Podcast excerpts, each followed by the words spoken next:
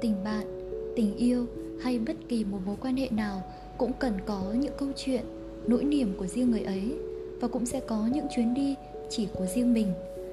Trong vài chuyến đi chơi cùng bạn hay những lần đi cà phê thì à, giang thường được mọi người hỏi là bạn trai đâu mà sao không thấy đi cùng? Hay là đã có bạn trai hay chưa? Bạn trai đâu mà sao không thấy đón?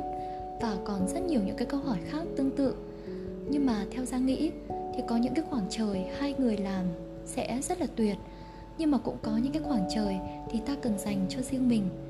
Uhm, vốn dĩ thì người đời người ta thường cho rằng một mình luôn cô đơn và mỗi người thì luôn phải có một cái tệp đính kèm đi cùng. Lúc nào cũng là như vậy. Và cuộc sống của chúng ta theo giang nghĩ trước khi có một người nào đó bước đến thì đều ổn mà đúng không?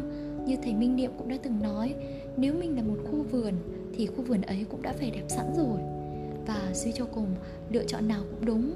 Không ai có trách nhiệm, cũng không ai phải xóa bỏ những cái khoảng riêng tư của riêng mình.